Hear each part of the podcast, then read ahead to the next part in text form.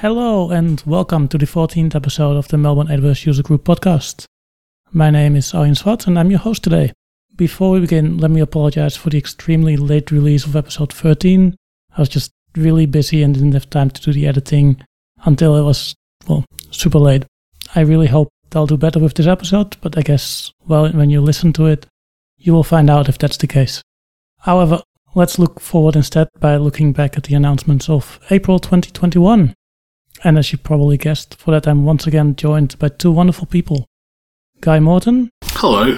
And Jean-Manuel Becker. Hello, everyone. Happy to be here again. It's nice to be called wonderful, Arjen. Thank you. You're very welcome. I've, I've, I generally feel so, so um, inadequate. That's really boosted my spirits. We're just all A W S geeks who are wonderful, yes. Cool.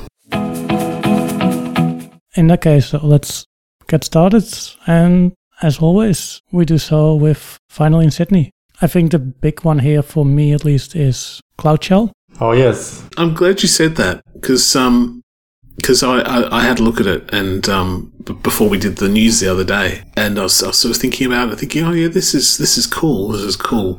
Then I was thinking, what would you actually do with it? So so hope, I'm hoping that you're so excited about it, Arjen, that you can tell me what it's good for. It is good for when you work with clients where you have to jump through a lot of hoops to get a C L I. Uh-huh.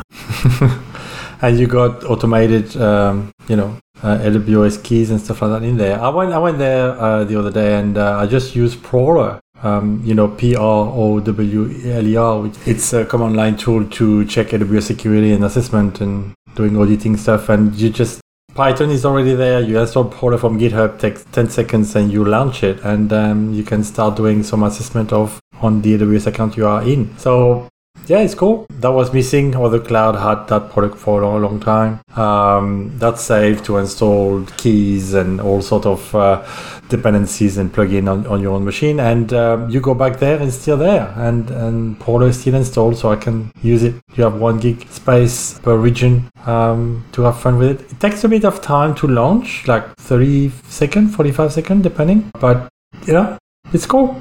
I like it. Well, that's good. And it's easier than if you need to do something there locally. You don't have to spin up an instance or... Yeah, yeah, yeah, yeah. Oh, that makes sense, yeah. I mean, I, I could see it was bound to be handy, but I just wasn't sure, you know, what, what scenarios. And I guess I don't spend a lot of time on... Uh, well, up till now, I haven't spent a lot of time actually uh, outside my home. Uh, so, you know, the idea of having to jump through heap hoops, you know, on a customer site doesn't really apply to me at the moment, but um, yeah, cool. I can see that would be useful. So that's in Sydney now, in Frankfurt and Mumbai as well. Um, that's a good addition for us. Um, other news for Sydney is uh, Amazon Transcribe custom language model um, support Australian English and British English. Yeah, I mean, it's not really an in Sydney thing, but anything that is Australian yeah. counts, doesn't it? Yeah, it yeah. does. Absolutely counts. Yeah, that's right.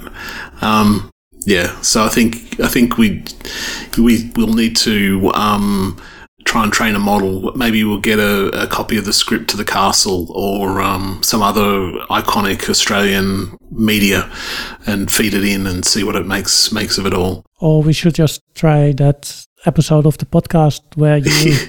a fair, fair sh- gave us a fair shake of the sauce bottle. Yep. Yeah, yeah. Uh, it would be nice to, to, to think that that um, Transcribe would understand such idiomatic speech, and I guess um, I mean I guess it's that's not the only purpose of it, is it? It's um it's also about um capturing domain domain specific language and terms and, and, and getting better at um, understanding those sorts of things, which is really, I think, a key thing. Because if you've done, you know, speech to text before, you'll know how inadequate it is out of the box most of the time. And so things like this where you can actually give it a, a training set of data that is like what you're expecting to get is obviously going to help you get better results. Um, and the whole purpose of, you know, this kind of stuff is to minimize the amount of human in, human intervention that has to go into fixing data that's been poorly transcribed. So it's nice that, uh, that we have that model in Australian English now. Cool. Um, multi-attach for provision I O P S I O two now in uh, Sydney as well. So you can attach, um, you can multi-attach, sorry, um, shared E B S data volumes up to sixteen Nitro-based E C two instance in the same availability zone. That's very important. Yep. Remind everyone, E B S is per A Z. Um, so multi-attach is, you know, if you want to build this very old uh, rack, Oracle rack clusters or S Q L clusters and stuff like that, um, you can definitely do that. When you provision the I O P S, each instance are able to drive the full capacity of that E B S volume in I O P S, but the sum cannot override it. So if each instance running twenty-five thousand I O P S, then obviously the volume need to be fifty thousand, but one instance can drive fifty thousand and the other one zero. So um, that will be the same volume as well. So uh, that's that's the idea. I O two, I'll remind everyone, I O two is not I O two Block Express, which is different, which is much higher in performance. It's just uh, the evolution of from I O one to I O two with a better durability and uh, sixteen thousand I O P S uh, per per volume. So yeah, pretty cool. And cheaper and all the good things that come with that. Yeah, cheaper and, and yeah, uh, four gig to sixteen terabyte uh, and then up to one thousand max throughput per volume. So uh, yeah, very good product. Um, useful only if you run, like I said, kind of older type of uh, clusters or, or rack. Um, but, you know, if you need to run that still, that makes sense. Yeah. I did see that it had a caveat though around uh, using it with Windows. Um, so Windows O S doesn't recognize the data on the volume that's shared between instances. So I guess unless you, you can live with that, probably um, it's probably going to be more useful uh, generally in a Linux environment, I guess. Yeah, I probably missed that. But uh, with clusters, it's always the case, right? You can't have an N T F S. You need to be a cluster mode and managed by the cluster to be able to active active. Cool. And the last one is Transit Gateway Connect. And I really hope you can explain that one to me. Transit, Transit Gateway Connect. So it's not Transit Gateway at all, right? So it, it is a new connection for Transit Gateway. Um, it is to help S D WAN connectivity uh, back into A W S. Um, so it's a new connector to the Transit Gateway who allow you to create a G R E tunnel between your S D WAN and the Transit Gateway and publish routes in between. So you have a connector, you have a G R E tunnel on top, and then you make basically Transit Gateway talk to the S D WAN, and you can advertise route up and down the S D WAN, and the S D WAN can advertise route to the Transit Gateway. So three type of connectors now, or, or more actually, there, there's four. You have the normal V P C attachment, that's a connector, you know, uh, up to fifty gig bandwidth. You have the direct connect attachment with the Transit Gateway interface. You have the V P N IPsec attachment, and now you have the Transit Co- Gateway Connect attachment, which is definitely for S D WAN or for some, let's say, a Palo Alto or for uh, other type of firewall that you want to use. So instead of using V P N IPsec to connect from your Palo Alto E C two device into the Transit Gateway, you're going to use the connector plus the G R E tunnel, and then they can talk to each other. And so you have much more scal- scalability. You don't need to use B G P because the G- GRE tunnel is there to do the communication. There is plenty of small advantage um, and only for supported product. But um, it's really to help uh, S D WAN connectivity for the wider type of, of WAN connection back to A W S and advertise right up and down the Transit Gateway. Wouldn't it be nice if they'd given it a name that, that kind of didn't just sound like a generic, oh, it's Gateway Connect, to what? And yeah, I mean, as I can see, it's got a very specific place in the ecosystem, especially if you're a, you know, corporate with all those, all that sort of S D WAN gear that you've already got, yeah. you know, out there in the wild. And you just, you want to use that to hook in, you know, in a better way into A W S. But yeah, it could have done with a better name, couldn't it? Maybe S D WAN Connect or something like that. That kind of gave you a bit more, gave you a bit more of a clue, like throw us a bone here, A W S. Because it's a Transit Gateway connector, which yeah. is helping S D WAN. So yeah, it, it's, um, yeah. Uh, but it was available. It was announced at reInvent last year. It started to be available in different regions and now it's good. And there is more and more Uh, product who are supported by that um, co- connectivity. So it, it's good. We simplify a lot people who run Palo Altos and, and other type of uh, firewall in A W S uh, for uh, route advertising. And then there is other products as well, like the, the gateway as well was been released as well recently in, into Sydney to do that. So yeah, sorry, long long, long explanation, but it's, it's a complex product and um, really basic networking. So you can connect Cisco and other brands as well to simplify your connectivity to Transit Gateway. I am really glad you explained it all. Cool. Well, that's it. That's all the finally in Sydney's. Yep. So serverless. Hmm. Always fun with serverless. always, always. One of the nice things uh, that that I think a lot of people will appreciate is the um, change in duration billing granularity for Lambda at Edge. Previously in fifty millisecond um, increments, now down to one millisecond increments. And because Lambda at Edge is often used for quite sort of simple operations, you know, either side of the cloud, your, your, your CloudFront distribution, often, I, I don't know what percentage of Lambda at Edge is doing this, but I think probably, I'd have to say at least fifty percent is just reading and writing headers. Uh, changing headers on, on requests. Um, so those things are going to come down in, t- in, in, uh, in cost quite substantially, I imagine, for a lot of, a lot of customers. Yeah.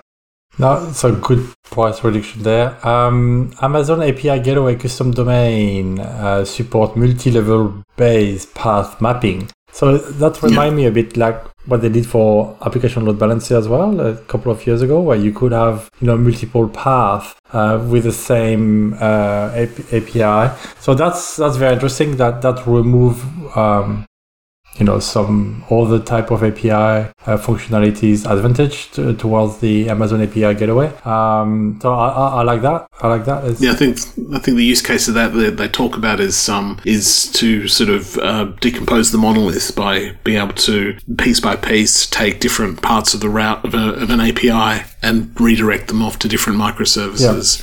Yeah. So that's that's kind of neat. So yeah, like customers' order items can be sent to one type of A P I where the uh, or version two, version one was different A P I. So that allow you to do uh, easier blue-green, easier uh, canary testing as well uh, for your A P I, and uh, a seamless experience for the customer where they're still hitting the same custom domain. So um, no, I think it's very, very good uh, addition there to the product. Mm-hmm. Yep. Then back in the Lambda slide again, you can now integrate Postgres with Lambda. So this is similar to what was possible for MySQL. So your stored procedures and things like that can call out to Lambda, and that way offload some of the processing that otherwise your database might, might do. And I assume that gives you a chance to either integrate it with lots of additional data from outside of your database or completely mess up your database.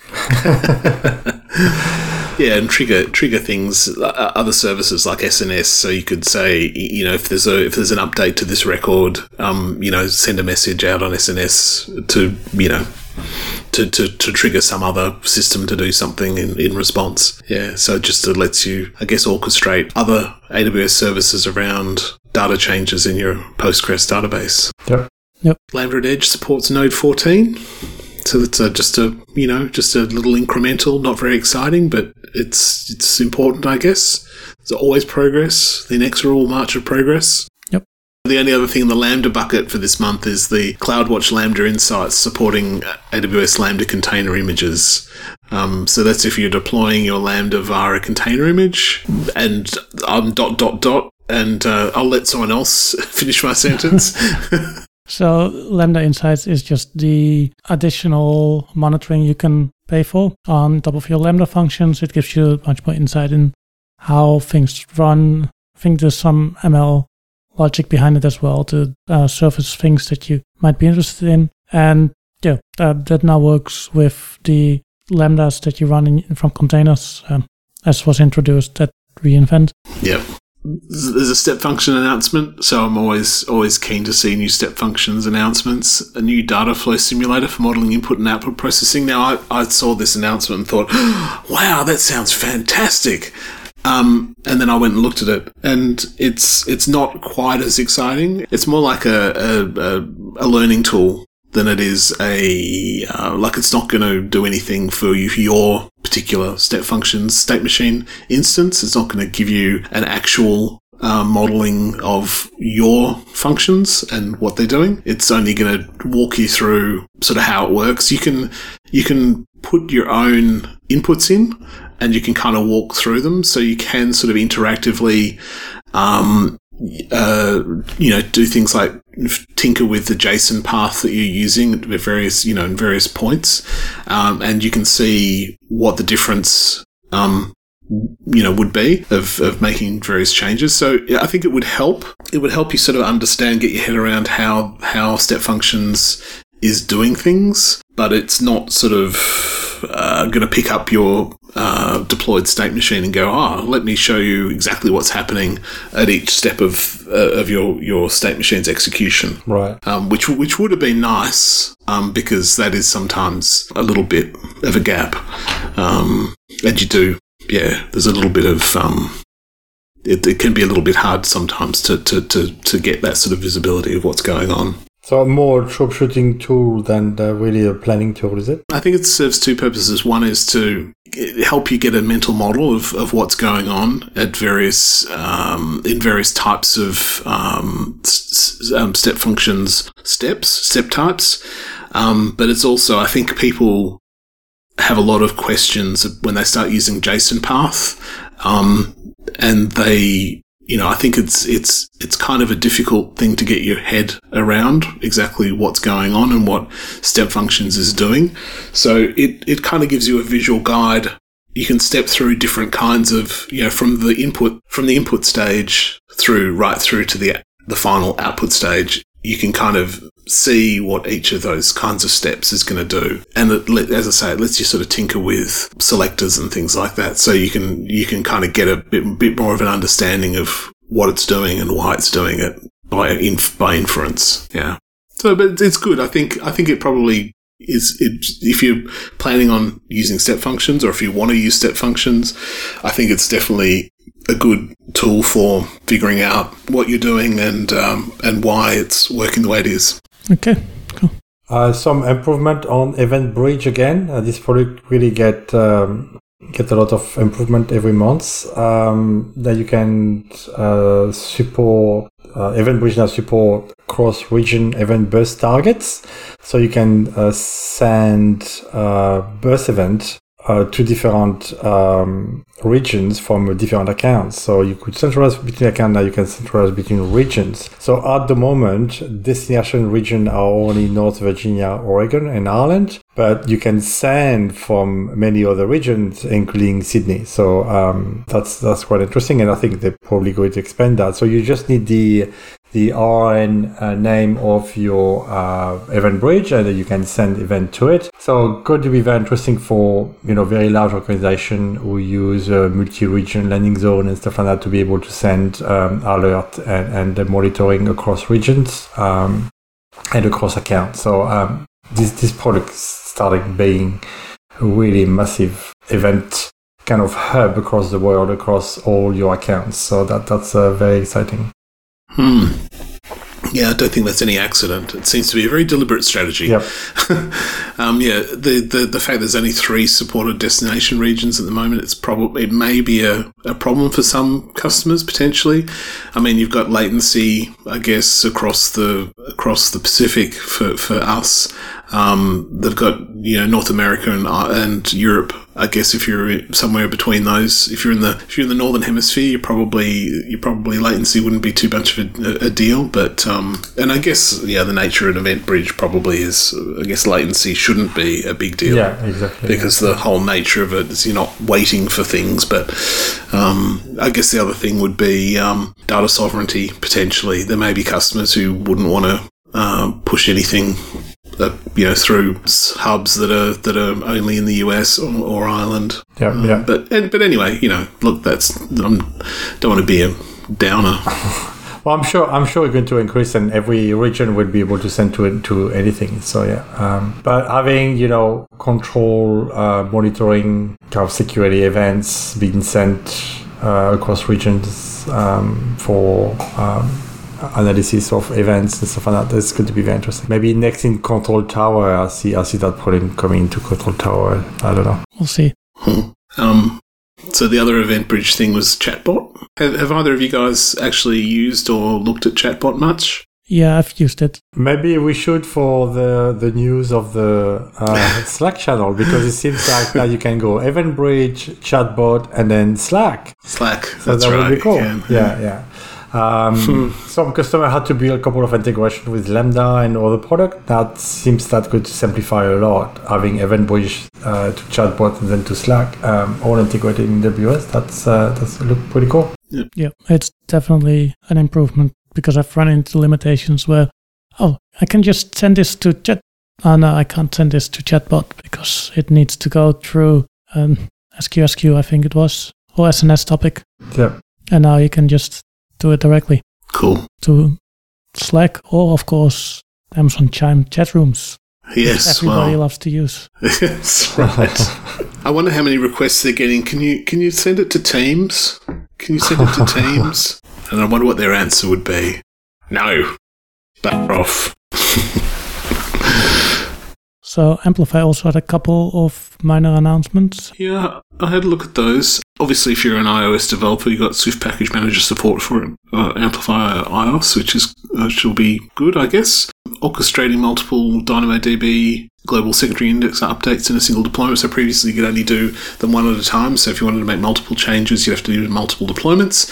And also, it's facilitating. You can you can do those multiple um, multiple updates when you deploy to you know your next environment too. So you can go from you know staging to production and apply your updates there too. I had a look at the console for um, Amplify. It's it's really, I mean, they're they're obviously putting a lot of work into it, and it's looking really uh, very interesting. Um, it's a bit like, you know, there's other platforms around that that offer so similar types of integrated, you know, app services. But um, the funny thing, I thought about it anyway, I thought it was funny, is, um, you know, they've got this lovely console, and uh, most of the uh, services that you can uh, sort of interact with, uh, if you want to actually add, say, a REST A P I to your Amplify app, you actually have to install the Amplify C L I and do it all on the console in the um, in the C L I anyway. So you can't actually do. There's a lot of things you obviously can't do uh, in the console. But I think they're obviously you know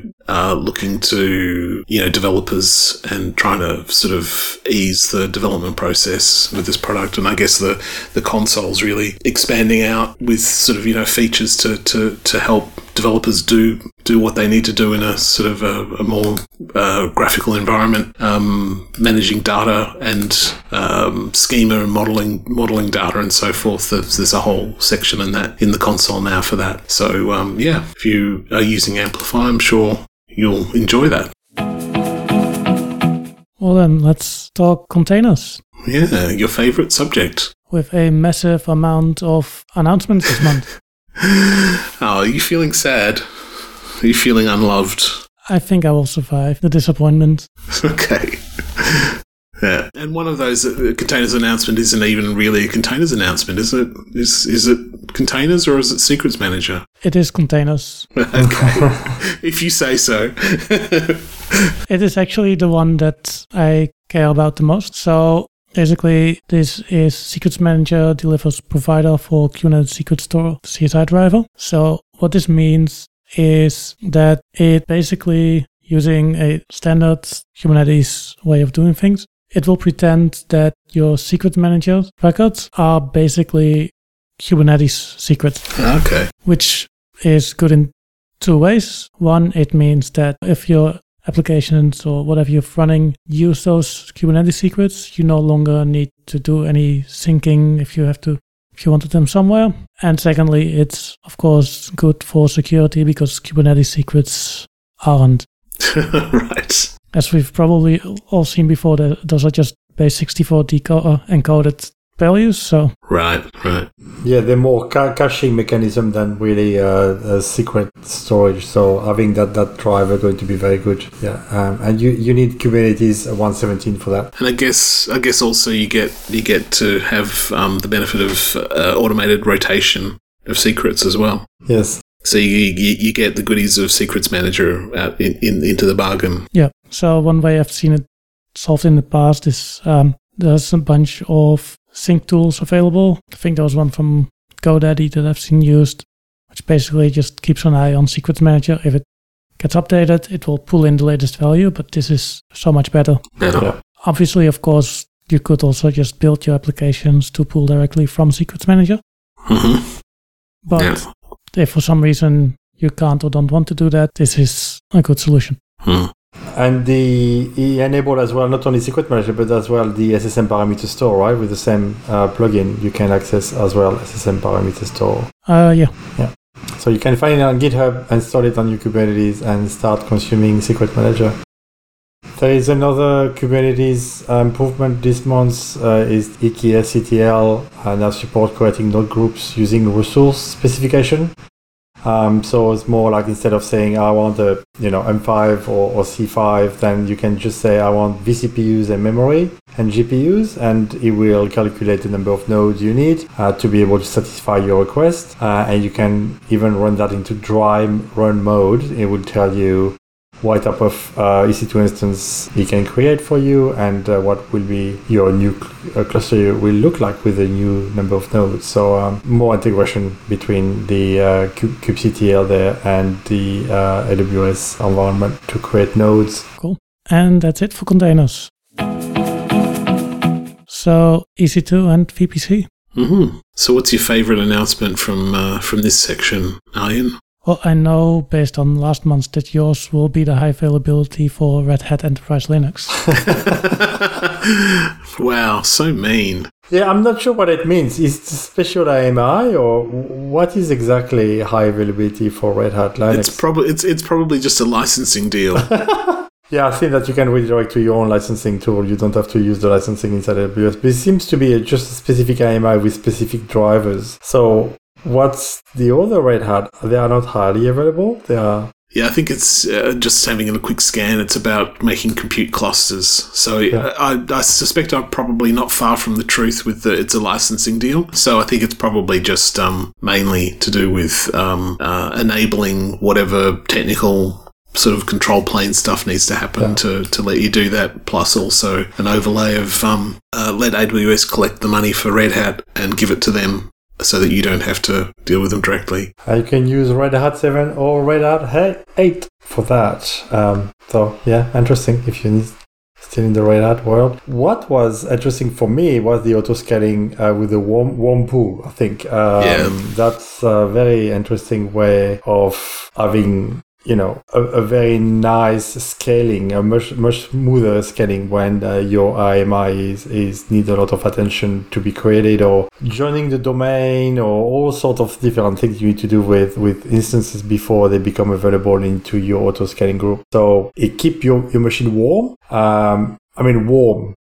You have two states. You can have them really warm and and already uh, operational and just not in the Uh, auto scaling group but running, or you could have them warmish but still stopped because they are not really running. They stop, but they are all prepared, they are all installed, they are all uh, webhook, the lot, everything we need to do through your user data and everything has been done, and the machine is there just stopped, waiting to be included into the auto scaling group and receive traffic and, and basically start it. So now you have a new capacity. In, in the past with the auto scaling group, you have the, your minimum and maximum. Now you have your max prepared capacity, uh, which is basically in between. And uh, if you have a max prepare, let's say auto scaling group of six, maximum of ten, and you have a prepared capacity of eight, the auto-scaling group service will keep two machines for you in a warm pool ready to be consumed. If you use these two, then there is no more. You will need to start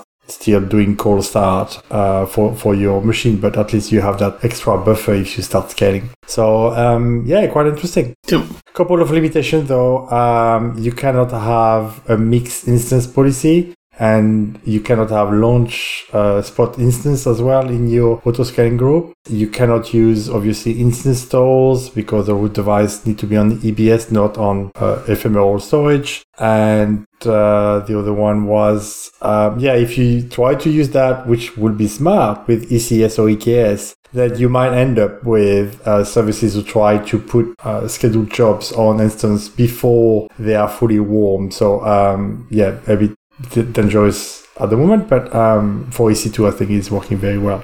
maybe wait a bit for E K S and E C S. Cool. Yeah. What I also thought looks cool, but I haven't seen how well it works. And in a way, I'm just thinking, how does this work in the first place? Is the root replacement... Yeah.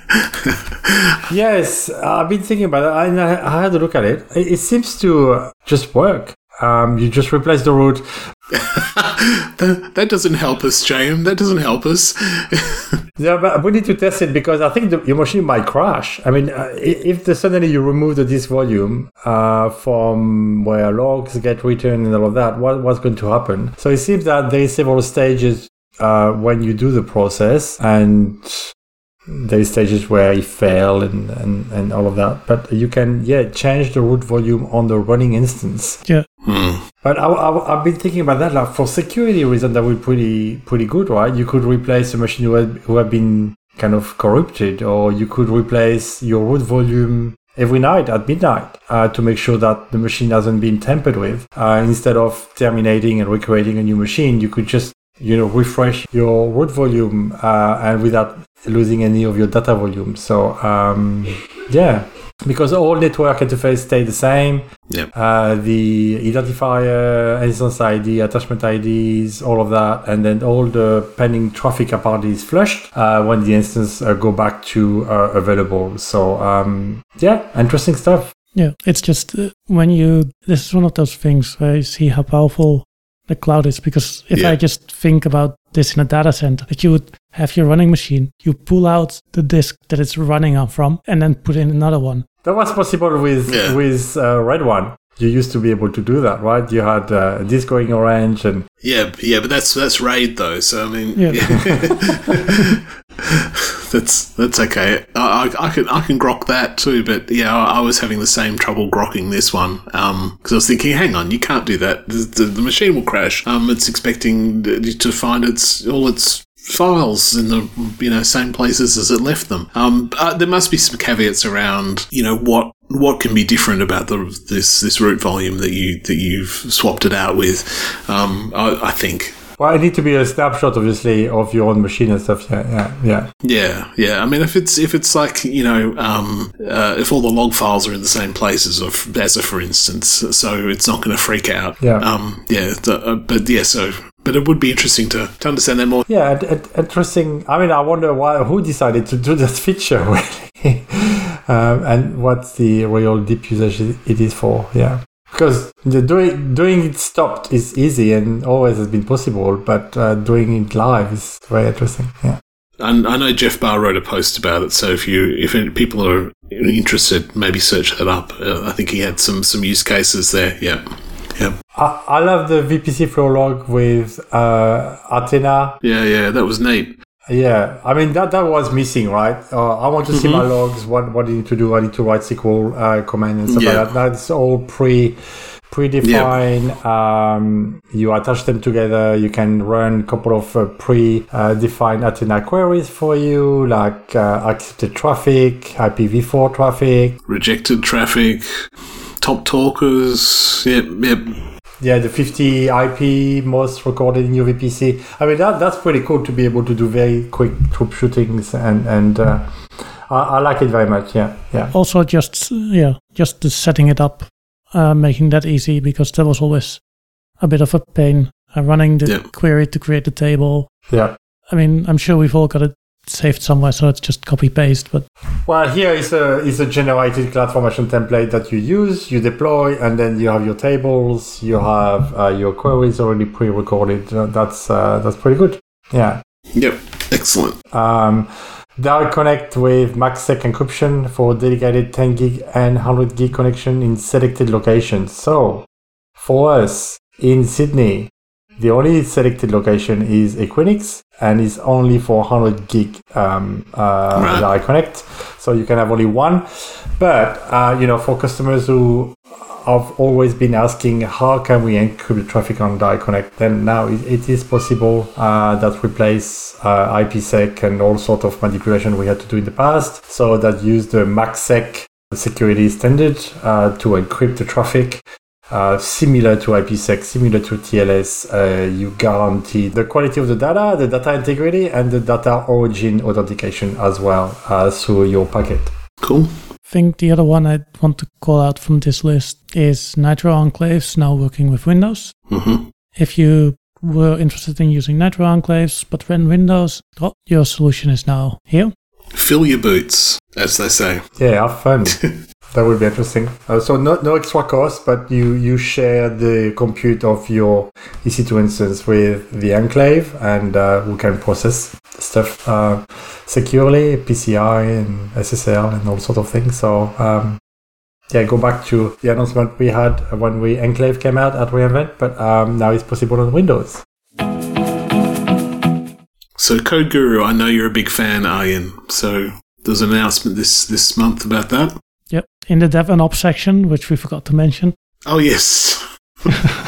So, yes, Code Guru has now become a product people would actually want to use, mostly because it supports Python now, but also because the pricing is now using a sane, aka predictable model, which has pricing of up to ninety percent lower. I mean, talk about a product that was priced completely wrong for what people wanted to pay. Hmm. Yeah. It was seventy-five cents per one hundred line of code. That was crazy, is it? It was one hundred line of code scanned.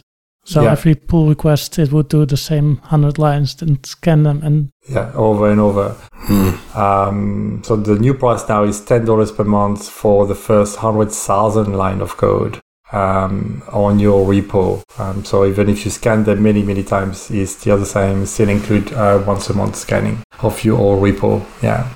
Yeah. And it, uh, if you have it, if you have multiple repos, it aggregates them and it counts the total number of lines across those repos, just taking the biggest branches. So if you've got a branch that where you accidentally committed all your N P M modules, maybe delete that branch. Good advice. Of course, um, it's it's it's Java and Python only, so it's not really an issue. But no, no, there's an equivalent, I'm sure. And you still have a free tier for the first ninety days uh, to test the product uh, for your first one hundred thousand line of code as well. That's good. No cost. Yeah, I'm going to give that a go and find out how bad my Python coding skills are. It doesn't count the blanks, so you're fine. You're fine. Oh, well, you think my code is all blanks? No, we we think you just comment your code a lot. Uh, yeah, yeah. Do you really? Do you, you know me. You know you know me well enough to know that's not likely, don't you? I wanted to be positive to you today. Oh, thank you, thank you. I'm really I'm really feeling the love. Um, you and I the other night um. talked about the A W S S S O and um, credential profile support for um, A W S Toolkit for Visual Studio. And I've just realized that it's actually Visual Studio, not Visual Studio Code, because I remember saying to you that I'm sure I've been using uh, S S Os, uh, S S O um, profiles in, in Visual Studio Code. Um, is this, is this something different? Is it actually... The, the difference is that it's in Visual Studio, like the big bad boy of, of I D Es. Yeah, so this one is for Visual Studio. Last month... It was for Studio Code. Yeah, yeah. Ah, uh, okay. All right. Which is oh, actually confusing, because I when it I is. just saw this again, I was also thinking, didn't we have this one last yeah, month? We did we did, yeah. I forgot yeah. to remove it? But yeah, yeah. See, when I see Visual Studio, I just think Visual Studio Code, because I'm not a dot net developer, so I've never, I've never touched Visual Studio. But like probably every other developer out there, it's using Visual Studio Code these days, unless there's something cooler that's hit the market. Um, it's the kind of leading I D E, I think, at the moment, isn't it? Yeah, yeah, without a yeah. plugin, yeah. So, yeah, so so so given that's about Visual Studio, I don't actually care much about it. But but if you're on Visual Studio, you, you may care. Um, you probably do care. You probably would care. You should care. Yeah. S S O profile support is definitely good. T M. Yeah, you used to have to enter your access keys into Visual Studio to be able to access A W S. Now you can use your S S O and M F A. That's a pretty good improvement.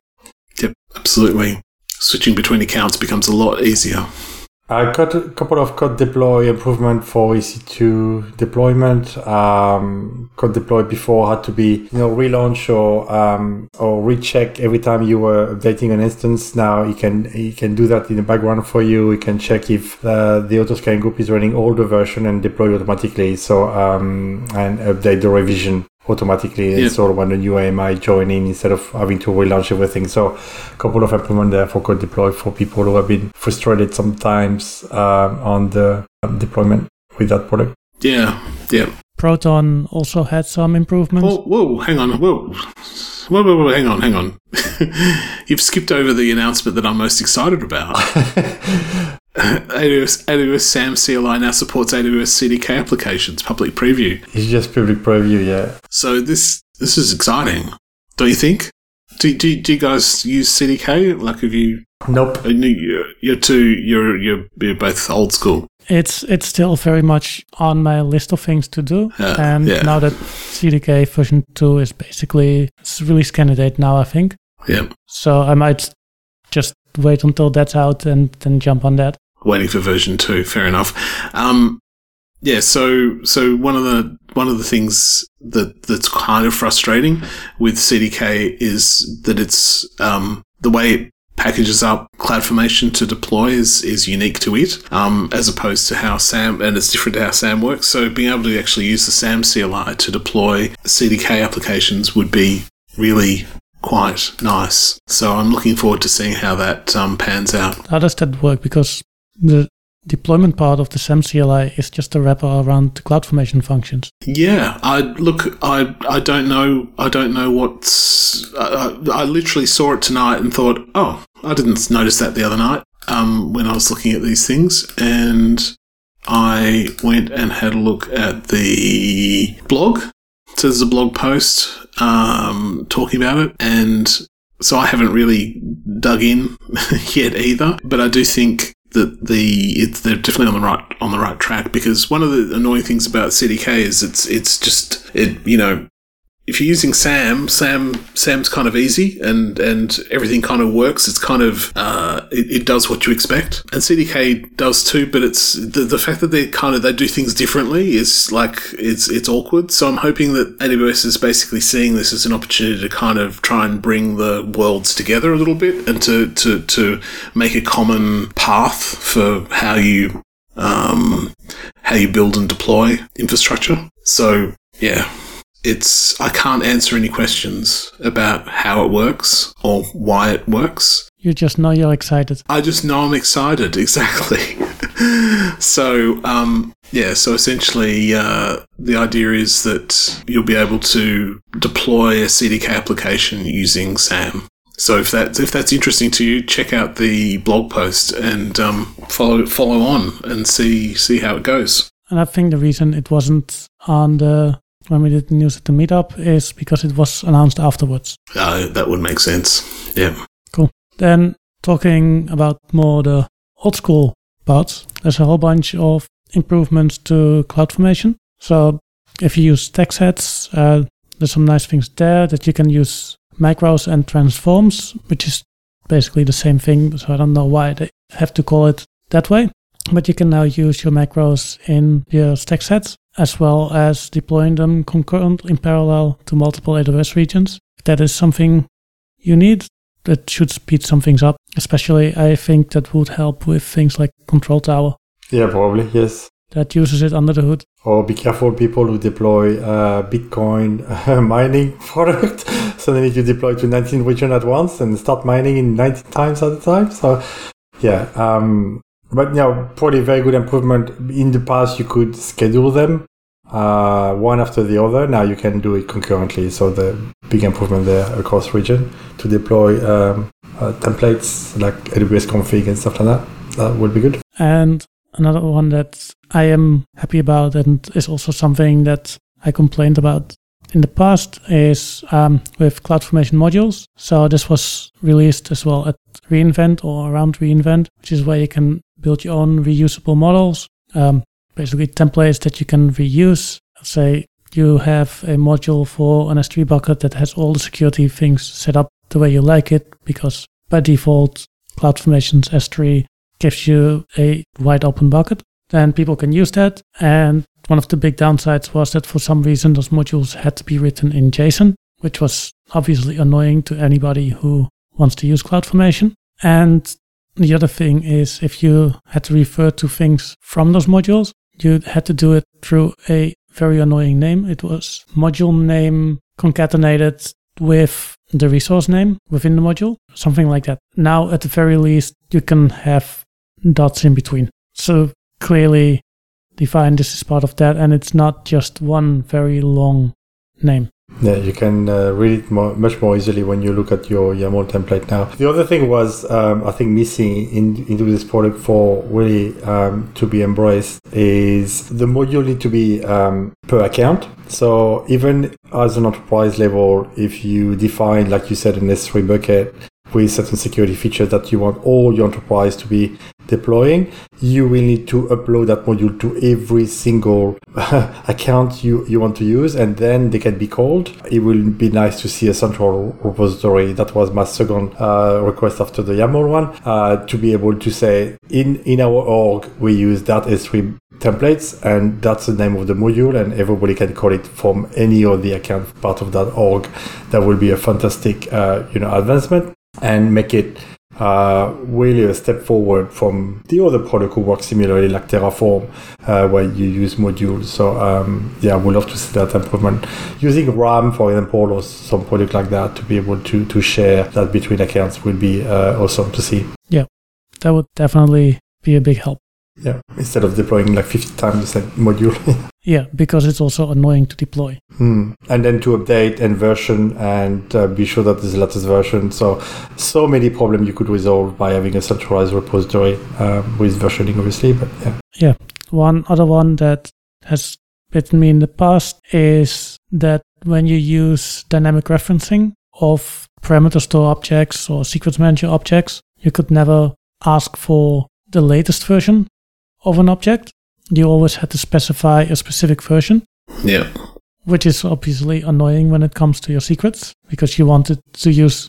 Completely annoying. The latest one. Absolutely.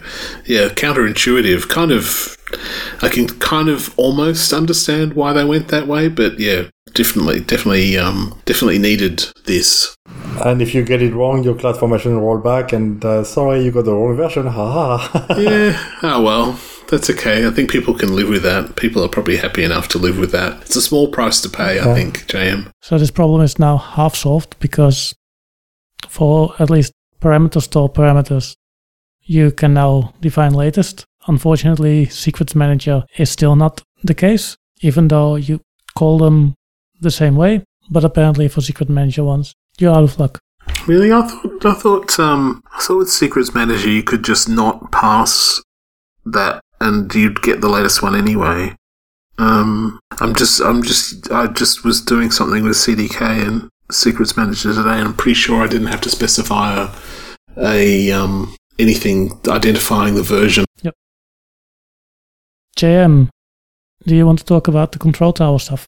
Oh, Control Tower, oh yes, couple of improvement, uh, nothing uh, dramatic. I think um, the S three log archive was a bit uh, too um, restrictive, so um, A W S now uh, allow and change the options uh, about the S C Ps um, forcing the S three log archive for a couple of S three buckets.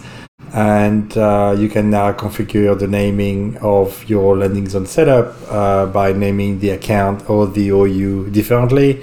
A W S had that naming convention with core and uh, audit account and, and stuff like that. So now that's, you, you can modify them. So nothing really that exciting on Control Tower uh, this month.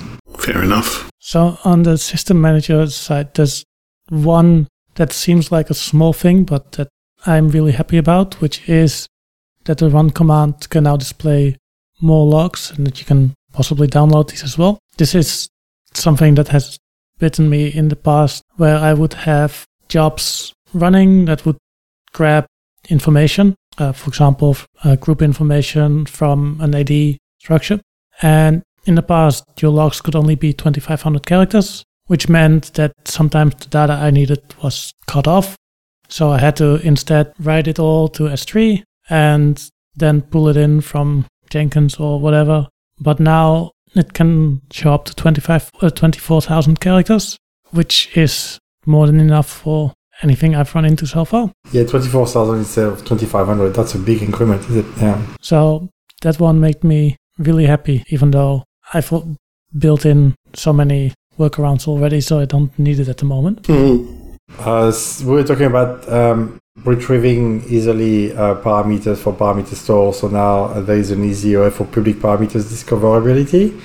Uh, you can ask uh, through the A P I to System Manager, the latest A M I, a couple of, you know, all the, the public parameters that A W S provide, regions and stuff like that, through, through the A P I. And um, you have a common way of doing it. So uh, some improvement there. Yep. Shall we move on to security? Um, what did we talk about the other day? I think it was bot control was the thing that I thought was pretty exciting about the security side of things. So bot control analyzes request metadata. So T L S handshakes, H T T P attributes, and I P addresses to identify the source and purpose of a bot. So if you've run, you know, anything on the web these days, you no doubt realize that probably eighty percent of your traffic is bots, depending obviously what, what it is you're doing. Um, but you know, public websites, not surprising to see eighty percent of traffic is bots these days. So this will give you, uh, it'll sort of figure out what kind of bots are crawling your website, uh, whether they're sort of scrapers of data, um, if it's just S E O stuff, which you obviously want, or site monitoring. So different kinds of things, automated things will be hitting your site. So bot control actually does the analysis to, to figure out what, what kind of um, device is accessing your thing. Um, and then once you've got that all sorted out, you can block traffic based on uh, bots that you don't want. Um, so you can leave the bots that do things like, uh, you know, you want Google to be able to crawl your site and index you so that everyone comes to your site, and you want, um, but you don't, and you know, a site monitor, you want that to, to get through, but you don't want, um, you know, just random uh, evil bots that are just doing bad things, uh, you know, trying to probe for, you know, vulnerabilities and such. So yeah, that's a really nice product, I think. I, I, I say that without, it, without having actually implemented it, but I think if it's if it does what it says on the tin, that'll be a really a really nice uh, product to, to add to the A W S product family. Yeah, and it's part of the the W A F uh, W A F yeah, so you can use it on CloudFront, uh, Application Load Balancer, A P I Gateway, and AppSync as well uh, with the WebACL. Yep. Yep. So use labeling, uh, like you said. So if you detect a certain bot, you can label it and then decide what you do with that label later, or redirect them to something else. Uh, if you don't want to send them to your royal side, but send them to another one. Um, so interesting. Yeah. Send them to a honeypot. Yes. And then uh, obviously you can use as well firewall manager across your organization to manage that bot implementation and enforce this across all your W A F. Uh, so very quickly you can enable that product across all your uh, public-facing uh, website. Yeah, neat. So a couple of announcements linked with that announcement today. Yeah. Yeah, and the other big one with the firewalls is the Route fifty-three resolver D N S firewall, which I am completely blanking on what it did again. So it's uh, it's it's so it's. It's basically to protect, protect your, your the resources in your V P C from data exfiltration attempts. So it sits um, between your V P C and the internet and blocks uh, D N S requests going outbound that don't match whatever you think is safe. So you can protect against data exfiltration attempts by defining domain name allow lists that allow resources within your V P C to make outbound D N S requests only for the sites your organization trusts. Yeah. Uh, would that would that uh, still not limit to do I P data filtration through I P addresses? Oh yeah, so if, I guess if you, uh, I guess its its particular focus is around D N S, using D N S as a, an, an attack vector. Because what I was trying to understand, so I, I, I'm not a specialist of that part, but I, I thought they were talking about the bad actor extracting data through a D N S query. That's right, yeah. So using, I don't know how big a D N S query can be, right? But using packets uh, to talk to a D N S server, which is containing that secure data. I mean, it can be uh, a, a credit card information cut in three or four bits, right? And then you send that to a domain that you own with a domain server that you own, and you capture and log all of that. And suddenly, just by using the D N S protocol, which is usually allowed by everyone, you can ex- exfiltrate data slowly. Uh, so I thought yeah. that was to resolve that problem, but I'm I'm not sure anymore for what you said. I think it is. I think that is that is the exact use case that, yeah. that they're talking about. So yeah, so if if a, if a bad actor con- controls a domain name that you that they would use D N S queries outbound to resolve that domain name. To, to carry data out, out of your network. So by putting this firewall in place, you're saying, um, you know, badguy dot com, don't resolve queries for badguy dot com, or don't only resolve queries for goodguy dot com. Don't resolve any other queries. Um, yeah, I think that's I think that's how it's supposed to work, or how it works, or what it's doing. Yeah, because T C P fifty-three, right? And then U D P fifty-three usually is allowed. Um, yeah. Cool. So this this is kind of neat, the review last accessed information. Oh, yeah. That, to identify unused good. roles, yeah. un- unused permissions, and to, to be able to tighten access. Yeah, we used to have tools to crawl, uh, crawl CloudTrail to be able to do that. Now it's integrated with the, um, the I A M uh, policymaker. So that's interesting. That's good. Mm-hmm. And then um, the uh, did you have this problem with source identity attribute sets um, with um, now identity access management help you to be able to track a role when it gets assumed between accounts uh, with a role chaining a user? Did you have that problem when you had to trace um, information to CloudTrail? Sometimes you had that weird I D that you couldn't find, and that was an assumed role from another account were appearing. So now you can inject uh, identity attribute, and then it will trace uh, that role across the multiple account into CloudTrail. So you, it's much easier to find what um, actors are doing. Um, between between accounts, and like like for the part where you use Terraform or something like that, so you end up with a user identity which is a bit weird to trace. So that's going to be able to help. Yeah, that's good. Cool. Um, A W S Config. There's an announcement there. You usually like to talk about Config, J M. um, yeah. Uh, some improvement with the Conformance Pack. So Conformance Pack is about deploying uh, that into multiple accounts. So now you can trace through config itself uh, the auditing of your uh, Conformance Pack uh, failure or success. And you can keep the, this data for seven years. So interesting. More features, I think, are coming with uh, the um, the A W S Auditor as well.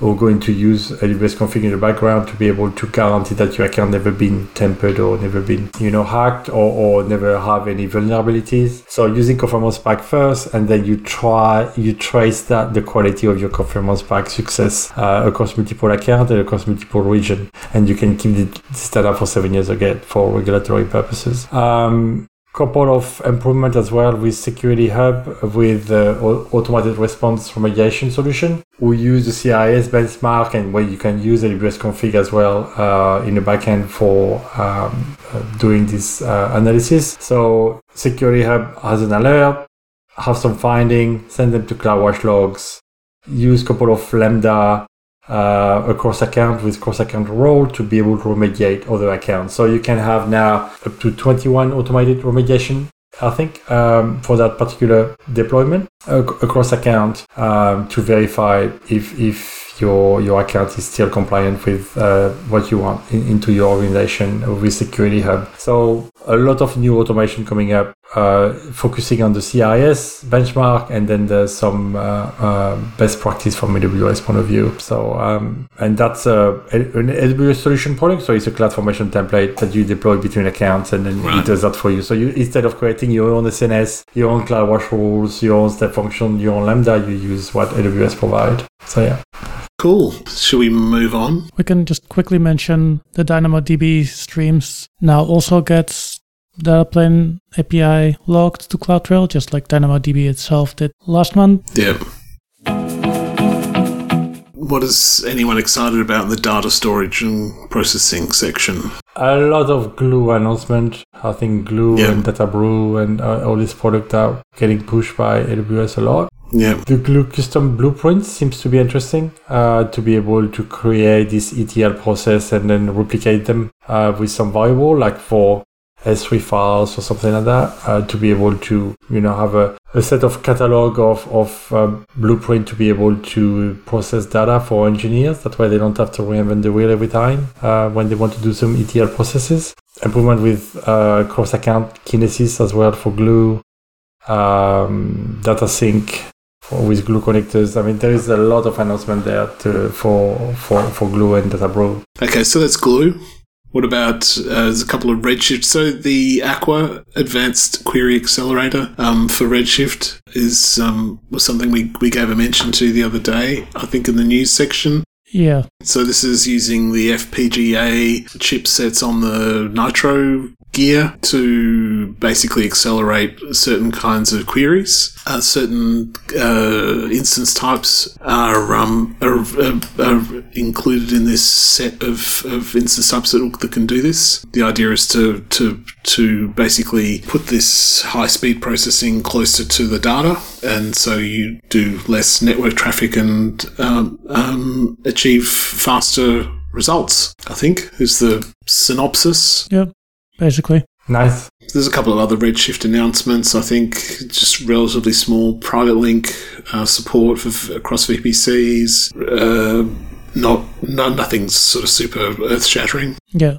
similar with E M R. Not quite sure what E M R Studio does, but yeah, uh, sorry, it's basically an I D E similar to SageMaker Studio, but then for E M R. Yeah, where you include all Python, Scala, PySpark, and, and uh, this type of service. So it's a so wonder, wonderful uh, notebooks, and you can start consuming E M R very quickly. The good part is uh, integrated automatically with Okta, Azure A D, Login, Ping, and uh, Microsoft A D, and it's avail- available in Sydney. But um, that simplifies a lot uh, the access to your data uh, through the studio, instead of uh, having to manage that through the E M R itself. So um, uh, with single sign-on. And presumably that's also aimed at um, being able to sort of um, devolve control so that you give your data scientists access through this I D E through, you know, uh, Oktas and, and so forth, rather yeah. than they have to, you know, they don't have to actually have access to your A W S account per se. Uh, exactly, yeah. And they can work remotely with uh, that that that studio. So that it's a good good product. Yeah. Uh, we saw the Athena announcement around um, uh, network flow logs. Um, so there's uh, some Amazon Athena M L powered by Amazon SageMaker. So yeah, you can you can now build and deploy machine learning model uh, in SageMaker and use S Q L functions to call them through Amazon Athena and generate this prediction uh, with the SageMaker model. So basically, you link them together. That enable analytics team to make model-driven uh, insight uh, on the live S Q L data coming from, from Amazon Athena. What else? What else is good?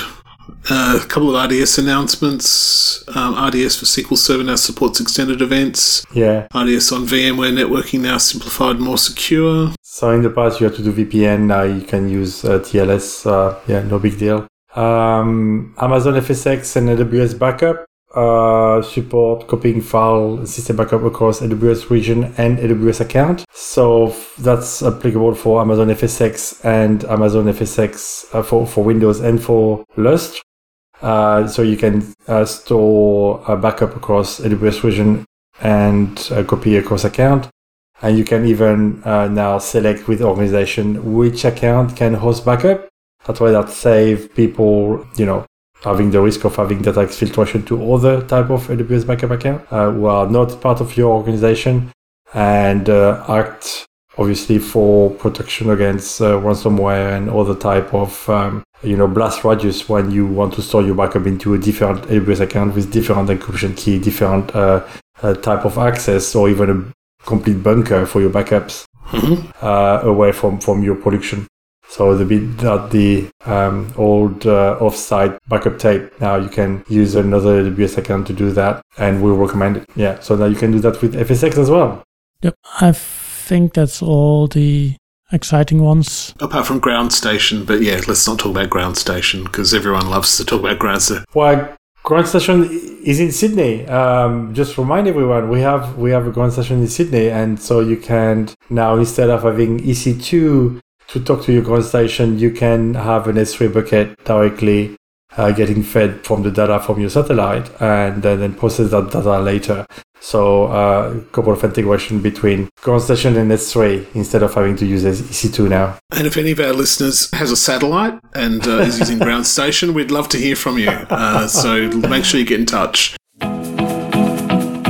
On the A I and M L side, SageMaker is in savings plan and has some price reductions. Um, always good. Just keep in mind, savings plan um, assumes that you're running things for twenty-four hours a day. So if you don't, then uh, have a good look whether or not it is actually cheaper for you to use that. And you can trigger your SageMaker from EventBridge. And EventBridge is one ring to rule them all now, but that is, is basically where it's heading, right? Even across account, across regions, yes. Yeah, yeah, yeah. yeah. yeah. Look out for equipment. So it's now now G A. Uh, so this is the... tool, the um, service for um, collecting up your uh, equipment logs from sensors and on your equipment, and uh, they'll apply um, machine learning models to find anomalies, essentially. So it's now G A. Yep. That was the last of the lookouts to go G A. I think we've now had all the ones that they mentioned. Announced at reInvent, yeah. Amazon Forecast, you can now display the estimated time it will take to complete uh, his, his workflow.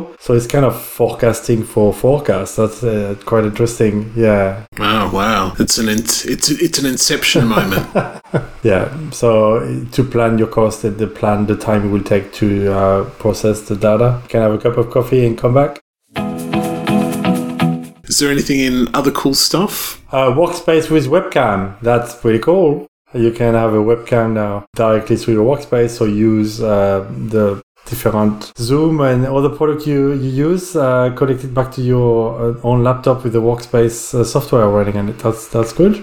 Mm-hmm. Yep. And smart card as well. So webcam and smart card. So um, workspace get better and better. Couple of um, announcements around interactive video service, I V S. Uh, got CloudWatch metrics now, and um, support for recording live streams to Amazon S three. So this, if you're using that, that might be of interest. So it's only available in uh, Virginia, Oregon, and Ireland at the moment. Uh, but right. you, know, you can use um, Open Broadcaster software, O B S, and then stream that and stream to the world, a bit like mm-hmm. people do on YouTube. But now you can store on S three at the same time. Excellent. Couple of announcements around Connect. Uh, Amazon Connect launches audio device settings for the custom control panel. The, sorry, the contact control panel. And I don't know what that means. Um, Amazon Connect allows contact center managers to configure agent settings in the custom contact control panel. So they've made a couple of uh, enhancements to the contact control panel. So if you know what that is and you use Connect, then now you know that there's two new things you can do. Awesome.